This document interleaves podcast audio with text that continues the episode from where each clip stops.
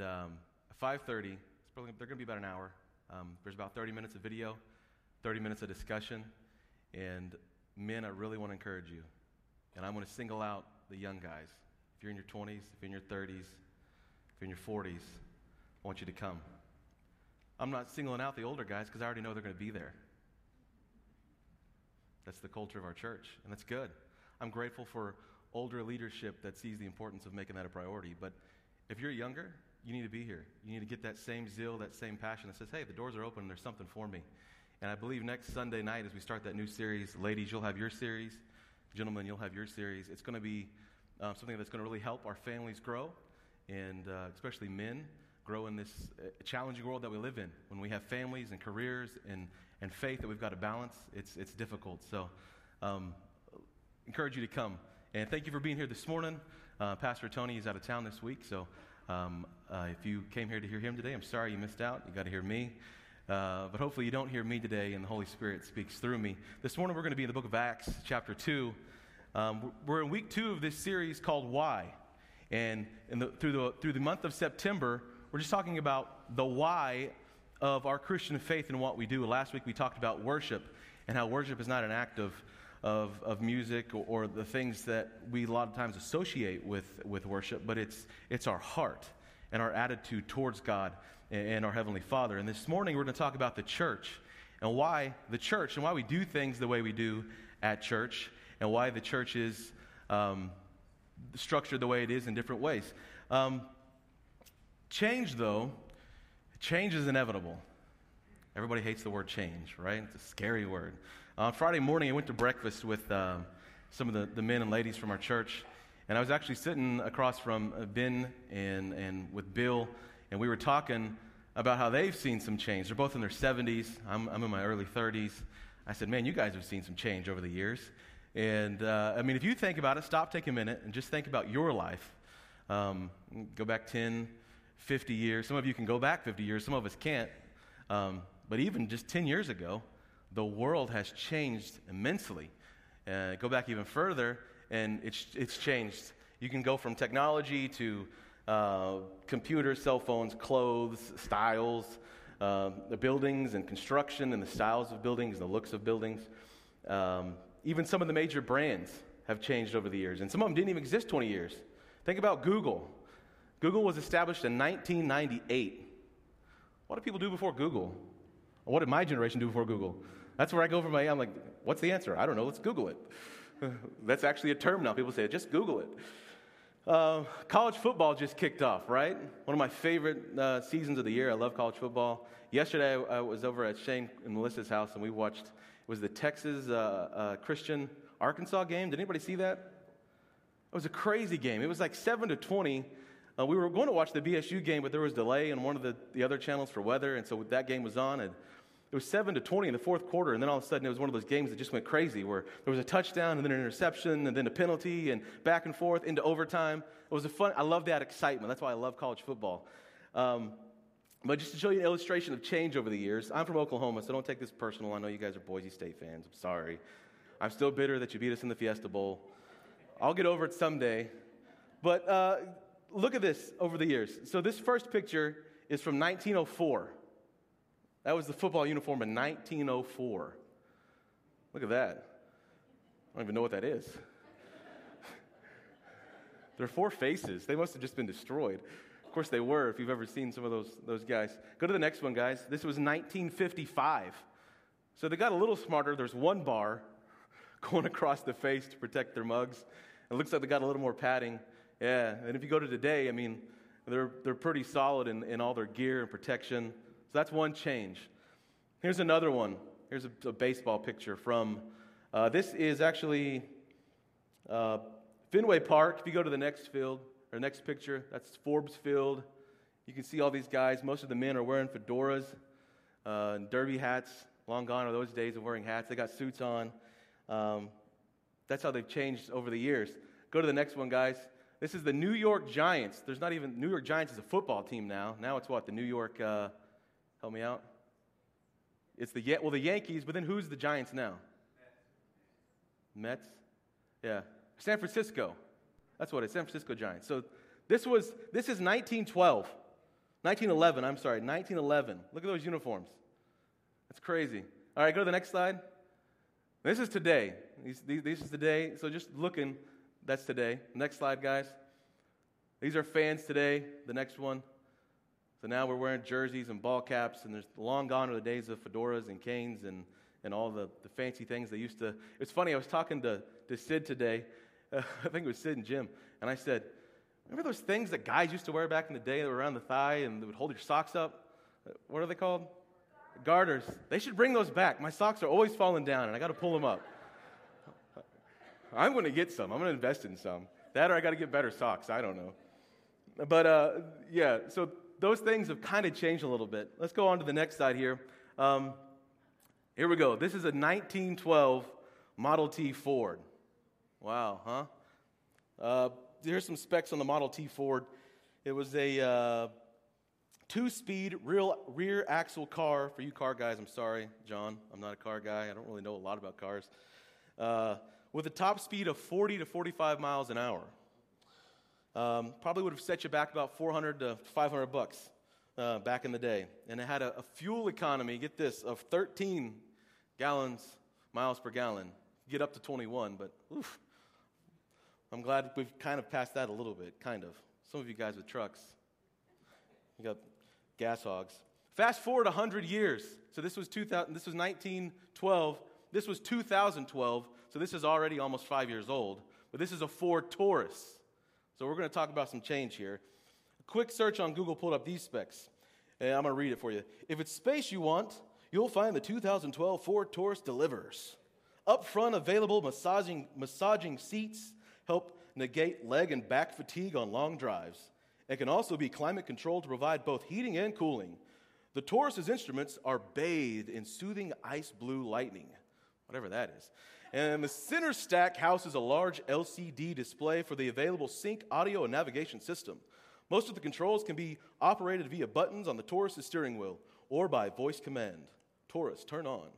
I don't, I don't know. The 2012 Taurus offered such upscale options as automatic high beam dimmers, rain sensing wipers, adaptive cruise control with collision warning, blind spot information system which alerts the driver if there's other vehicles in his blind spots, or cross traffic alerts um, when the vehicle is backing up. Other options include power and sunshade for the rear window, heated rear seats, power adjustable pedals, 12 speaker premium Sony, Sony audio system.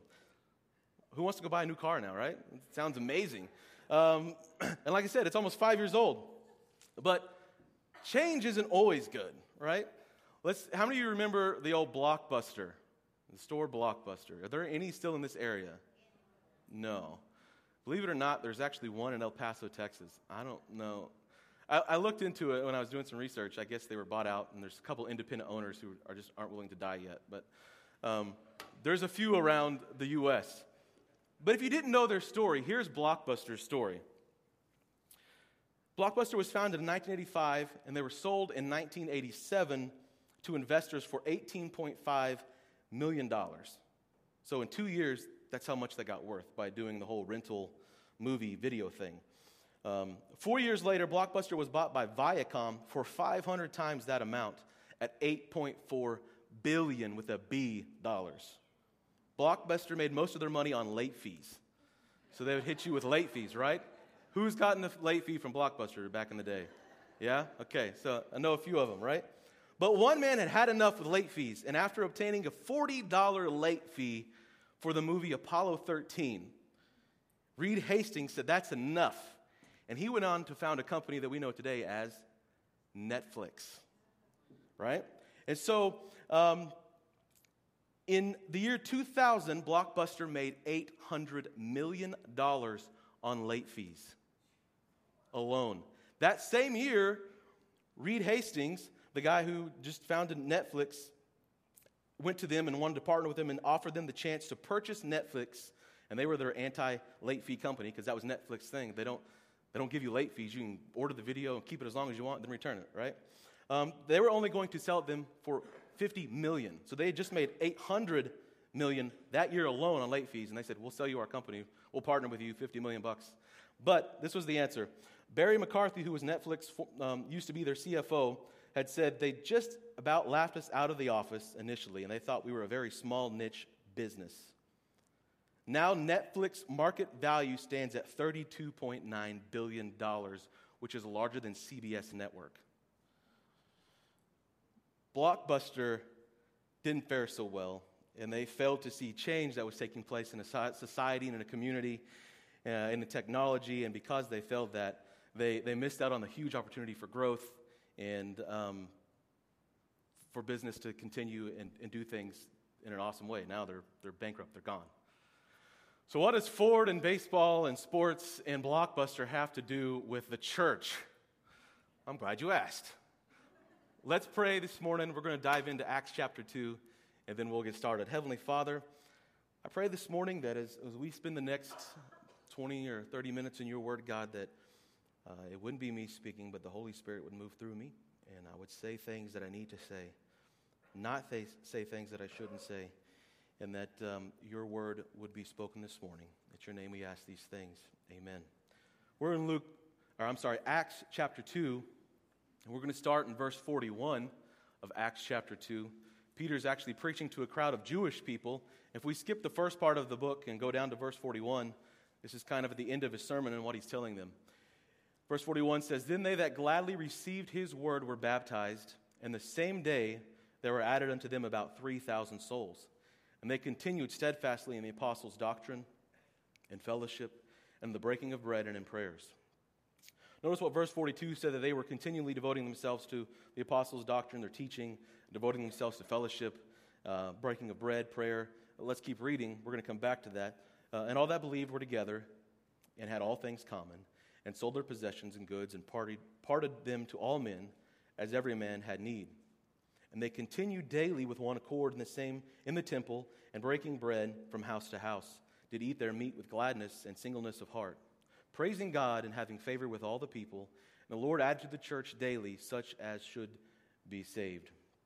Again, verse 42 kind of gives us an idea of the purpose of the church. It's not an exact replica or verbatim uh, stance on what the church is, but according to this verse, it gives us um, several different things, four things and we're going to show some other scriptures this morning. Firstly, the church is to be is to teach biblical doctrine so we can be grounded in our faith.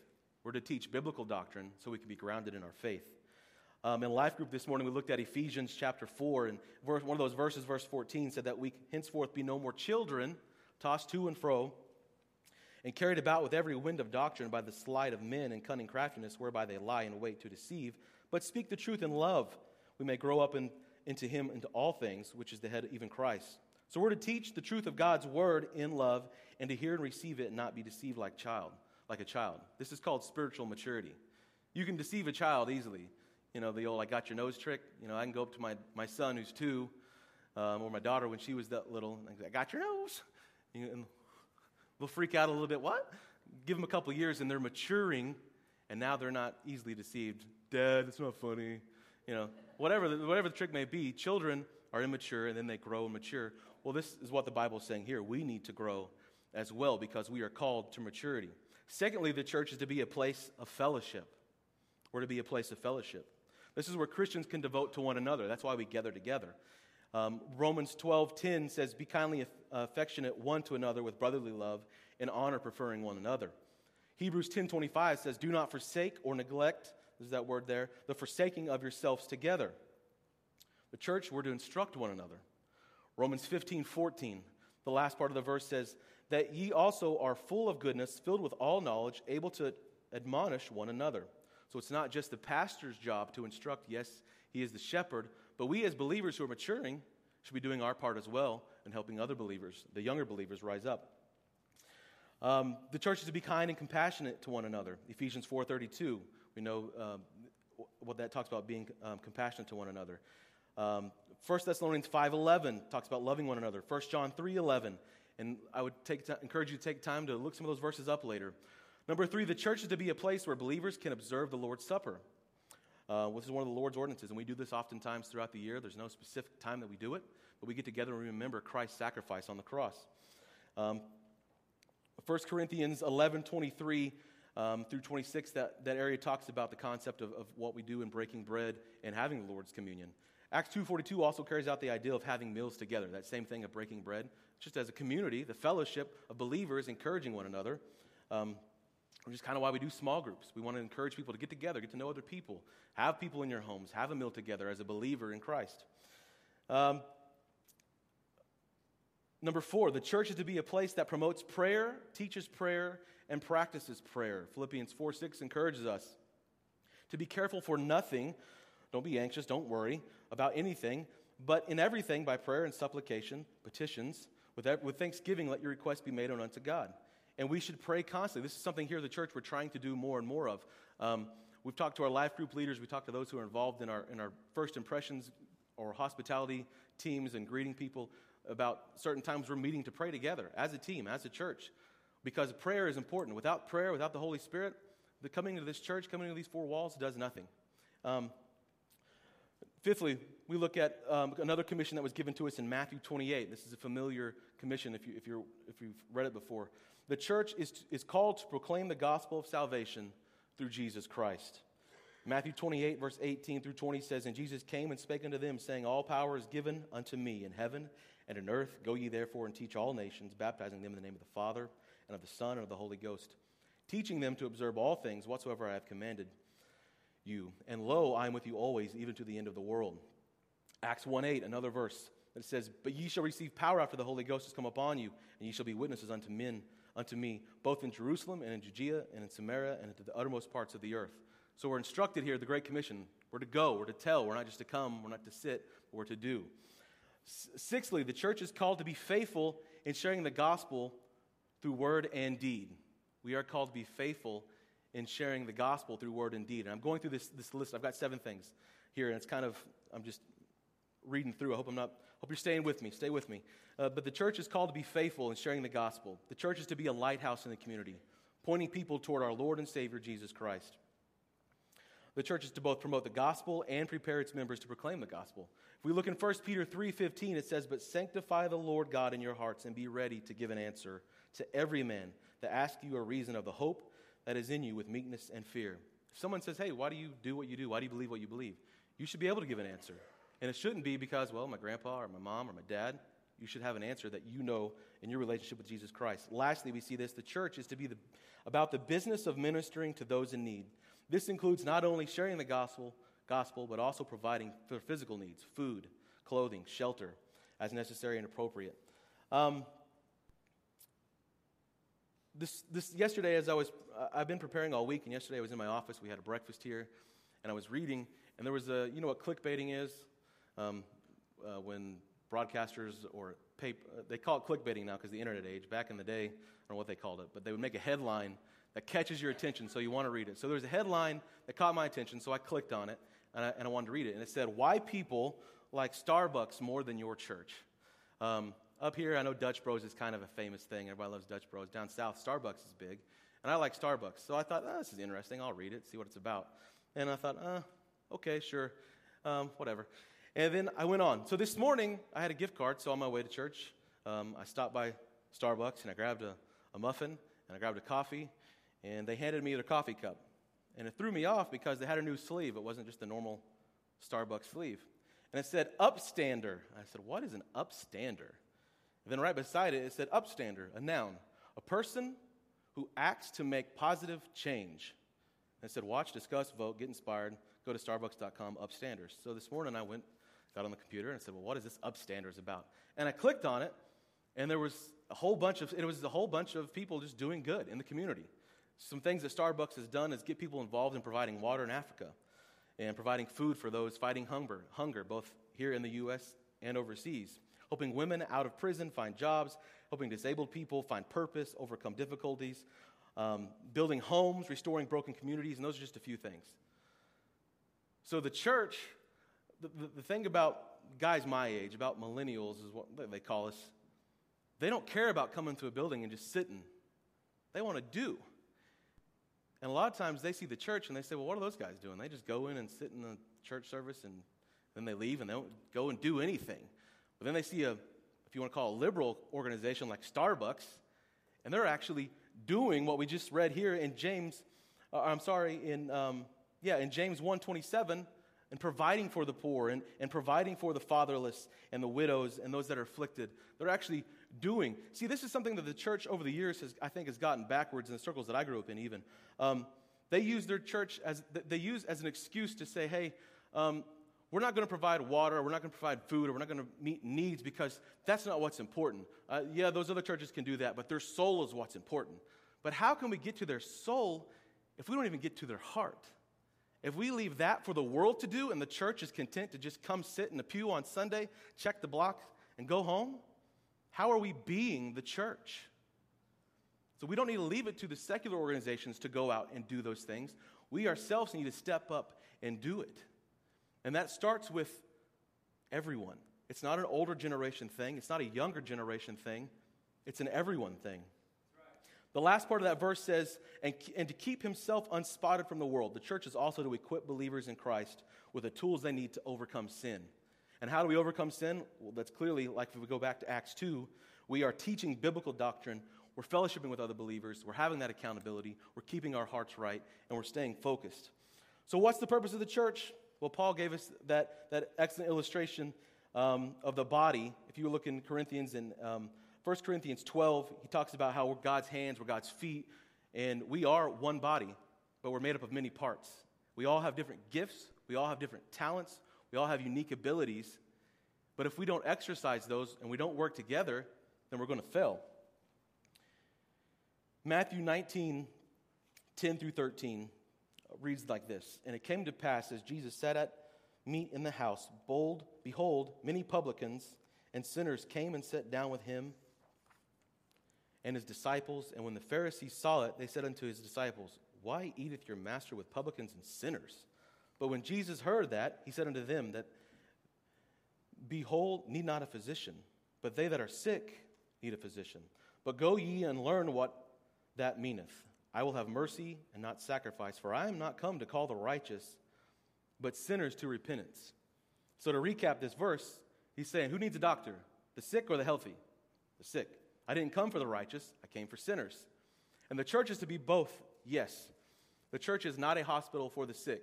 It's, however, it should act as one of those as well, but it's also a place where believers grow and are edified and are brought up so they can reach the sick and the lost. If we're too much one or too much the other, we're, we're missing the mark. We've got to be both.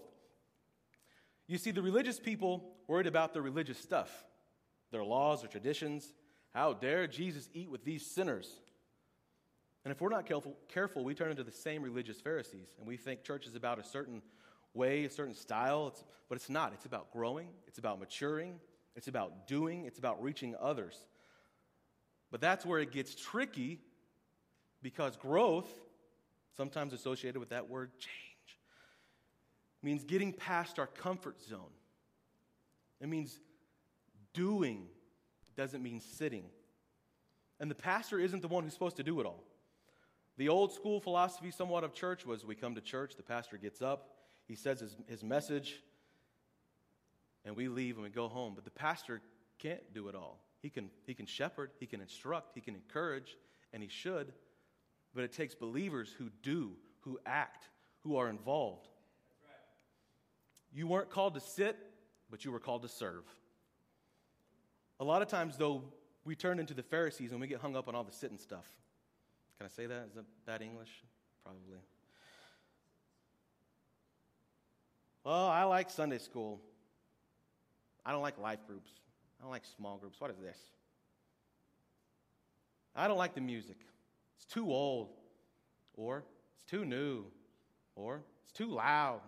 Or it's too soft. Whichever one you fit in. I don't like the decor. Those flowers are ugly. It's too modern. What's that pastor doing? I don't like the children's ministry. It's not cool enough. It's not big enough for my kids. I'm going to find a church that has a ministry that fits my kids' needs. I don't like the student ministry. I don't like the men's ministry. I don't like the women's ministry. There's not enough for me, me, me, I, I, I. I don't like watching a video teaching. I just want to go verse by verse. I just want to go topical. I just want to go. We have our preferences and our likes. And we think that's what church is about. There's some English for you, sorry.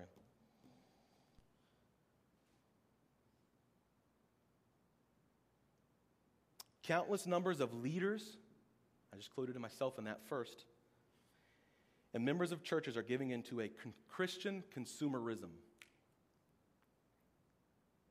We like the idea of outreach, we like the idea of evangelism, we like the idea of growth, both in numbers and in spiritual maturity, but we resist violently at the point of implementation because that means at the point we actually have to do, and it's going to actually cost me something. In other words, if we were to scratch the surface of sacrificial, pick up your cross, follow me, to live as Christ, to die as gain, a mature Christian, if you were to scratch that surface, you would actually find it's all about me, spiritually narcissistic, turned inward, meet my needs, feed me, consumer. We might say something like this Of course, I want to reach the lost, and of course, I want to see them experience the love of Christ. And yes, I want to grow, but then we throw in our but. I'm not going to put in extra hours of my time. I'm not going to volunteer for student ministries during during the service. I'm not going to risk stirring things up right now. I'm not going to give up my seat. I'm not going to turn things over to a bunch of 20 or 30 or 40 year old somethings. This is my church. I'm not going to join a life group. Fine, I'll join, but I ain't talking. I'm not going to change the music.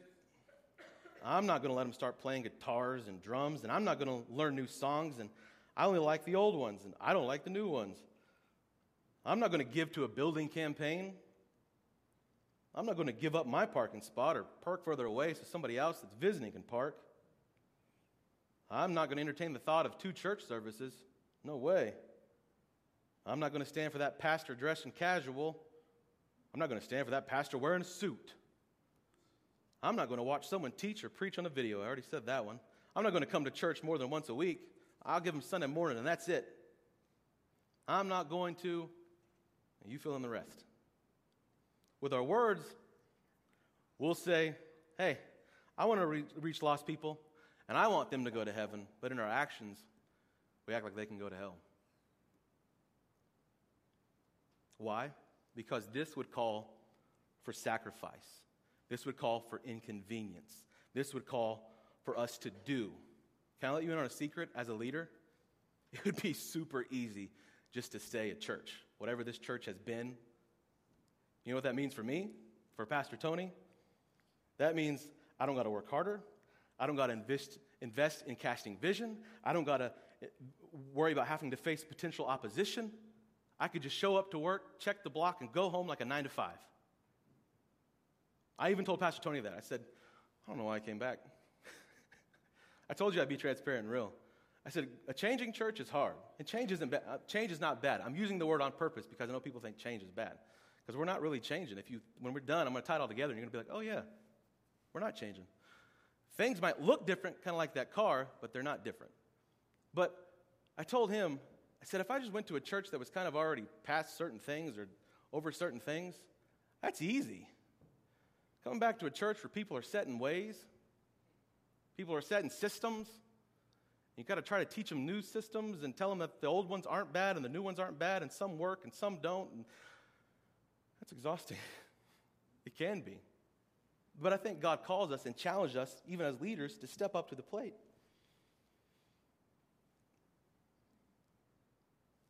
It's easy for you too. I mean, you could just check the block, show up, good pastor sermon, good, Good, good sermon, Pastor. And then just leave and go to KFC or whatever it is, have your fried chicken. But you know what's funny? We're not the only generation to face the struggle of disagreement and contention. If you look at 1 Corinthians 1, in 1 Corinthians 1, verses, read the whole chapter, but if you're looking at verse 10 and 13, this was written to the church at Ephesus in Corinth, and he was mainly talking to some Gentiles at this time. And he was helping them, Paul was helping them identify problems and offering solutions, and, and, and they were living in a little bit of a, in somewhat of a corrupt society, kind of like today. And he says this in verse 10 Now I beseech you, brethren, by the name of our Lord Jesus Christ, that you all speak the same thing, that there be no division among you, that you be perfectly joined together in the same mind and in the same, in the same judgment. What Paul was saying is, hey, we got to get along. No, you don't have to agree with everything.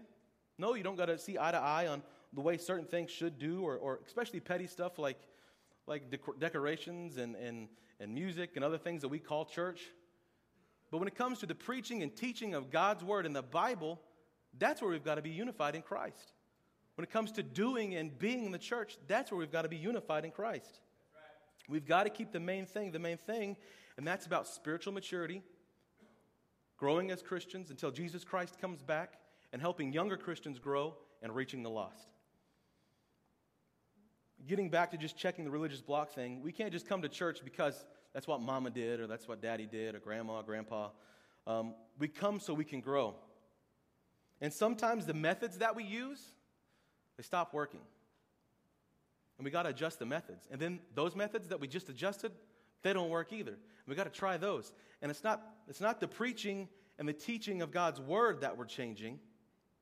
It's the, it's the avenue that sometimes we change.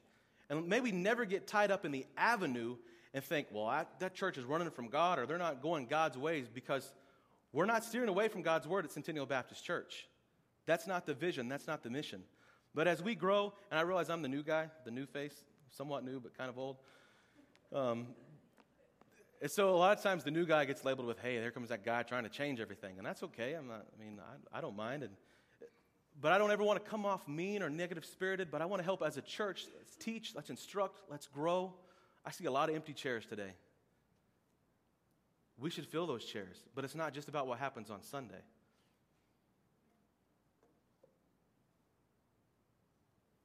New isn't bad. It's unfamiliar, it's uncomfortable. So it's not easy. New takes more work. Black and white church is easy. There's no division. A statement was once made like this Legalism, rules, religion make holiness seem easier to do by replacing a living relationship with Jesus Christ with a list of rules. If you can clone religious robots, a church can exist for quite a while. They just come in, check the blocks, and there's plenty of religions in this valley that even do that. You can show up at a certain time on a certain day, and you know that the first thing is going to be a prayer, and then you're going to sit down, and then they're going to pray, they're going to sing, and you're going to, you're going to get to you're going to get to have your religion. But that's not what it's about. Too many Christians go to churches because their parents went to church, and we love our churchiness.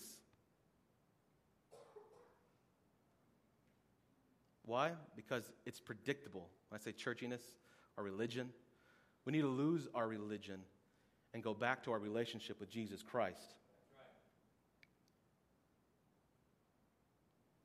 I had a conversation, I'm not even going to say it. We have this issue too in church. We like to separate our church lives from the rest of our lives, and this is where we become religious. The church isn't about the two hours or three hours that take place here, it's about the rest of the hours in the entire week or we are to be the church. But we think it's all about those two hours. When I was in the Army, I was exposed to a lot of people of a lot of different walks of faith, and many who said, Oh, yeah, I'm a Christian. Why were they Christian? Because they went to church. That was their, that was their reasoning. And I hope we don't get to that in our mind where that's the way we're doing. We should say, I'm willing to do whatever it takes as long to reach the lost, as long as it doesn't compromise the scriptures and teaching of God's word. I don't know who said this, but I like the quote Too many of us today have it wrong. We worship our work, we work at our play, and we play at our worship. The Great Commission never instructed us to disciple the same people with the same programs in the same ways over and over again. Because if we have the same people in the same church, in the same Bible study for the same number of years, and nothing changes the church or the people, then maybe we should reevaluate what we're doing. I'm going to read you some statistics about the church, and, and then I'm going to wrap up here. Uh, five minutes. Hang with me. Golden Corral still be open. Thomas Rainer, he's a famous Christian author, president, CEO of Lifeway Christian Resources. Um, he's got some uh, written many good books, and he's got some leadership lessons online podcast. He did some research, and a study showed that nine out of 10 churches in America have an average worship attendance of less than 350. And again, I'm not, the goal is not to make Centennial Baptist Church a megachurch. If I've given that impression, I, I apologize. The goal is not to increase our numbers, even. I'm going to tie that in at the, at the end. But these are just church statistics. 90% of churches have an average worship of less than 350, and the percentage has not changed significantly for many years. Yet the unchurched pool of persons is increasing in most communities. So, why is that happening where they're not exceeding 350? He gave a few caveats to why. First, big is not necessarily better. So, we're all on the same page there. A church with more people and attendance is not a more faithful church than a smaller church because it's not about size or numbers. Second, some churches are in sparse, sparsely populated areas. They might not even have 350, or they might not have a, a huge city. So you're going to, you know, Chicago is a lot different than Caldwell. So the church sizes are going to be different. And then lastly, he said this, and he said this is the key one. Leadership is indeed a biblical and theological issue, and it's really a matter of healthy stewardship. So if the leadership isn't there to help guide a church to grow, then they, they can't grow. Um, we're a nation and a, um, and a continent of smaller churches, and though we have far more small churches than large churches, there is a bigger migration of people from smaller to larger churches. In other words, many of the smaller churches are getting smaller, larger churches are getting larger. And here's the statistics I was going to read to you 50% of all churches in America, so this is half of them, have less than 100 people in attendance. 40% of all churches in America have between 100 and 350 in attendance. That's where we fall. Then 10% of all churches in America average more than 350 in attendance. And keep in mind the upper 10%, that includes the more growing churches, while the, the lower 90% includes the, the declining churches. So, what's the most common reason for these decline? And the common reason is an inward focus.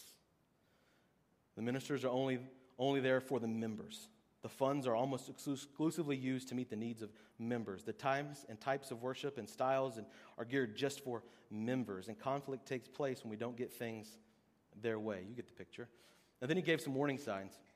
After studying and concluding with thousands of churches, I'm sorry, consulting with thousands of churches, he said, I began to see clearly this pattern. Even more, I began to recognize the symptoms of an inward focus.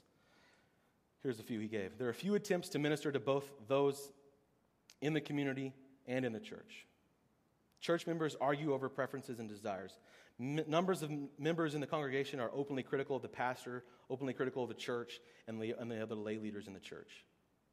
Any necessary change to become a great commission church is met with anger and opposition. The pastor becomes the hero.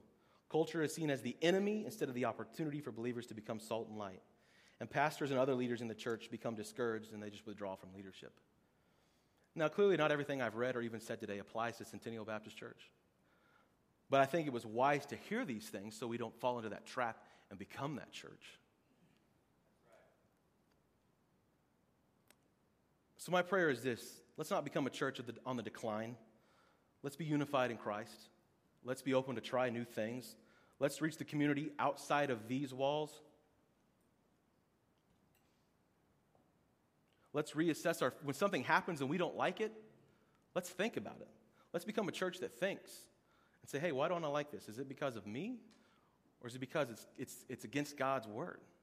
And if we come to the conclusion that, hey, this isn't against God's word, then I might not like it, but you know what? I'm going to support the pastor. I'm going to support the vision. I'm going to encourage. I'm just going to keep doing what I'm supposed to do. Remember those pictures I showed you at the beginning? The game of baseball hasn't changed over the years. Sure, the looks have, the styles have, the play hasn't. You still got to cross home plate. You still got to score the most goals to win. Same with football. You got to get the ball in the end zone, keep the other guys from getting in the end zone. Job of fans hasn't changed. You got to cheer your team on, win or lose, even if that means you're losing to Boise State. The job of Ford hasn't changed. They're still making cars. They've added a lot of fancy bells and whistles, made it a lot more cooler. They've enhanced it, made it more enjoyable, but they haven't changed the mission of the car. Remember Blockbuster, though? They failed. They said, hey, I'm not, I'm not jumping on this change bandwagon. We're sticking with our old ways. And their old ways made them go bankrupt. Church, we have a healthy, mature audience of senior saints, and I want you to know that I love you guys.